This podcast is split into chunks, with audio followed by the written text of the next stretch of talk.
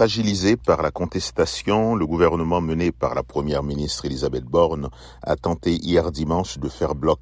Deux motions de censure seront examinées ce lundi à l'Assemblée nationale où le parti présidentiel Renaissance détient une majorité relative.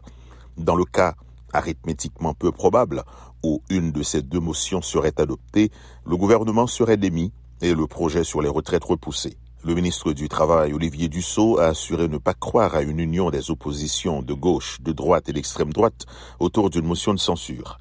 Des incidents se sont déjà produits dans la capitale jeudi et vendredi soir sur l'immense place de la Concorde près de l'Assemblée nationale que les autorités ont depuis interdite aux manifestants. Plusieurs secteurs clés de l'économie restent perturbés, notamment dans les transports, la collecte de déchets et l'approvisionnement en carburant.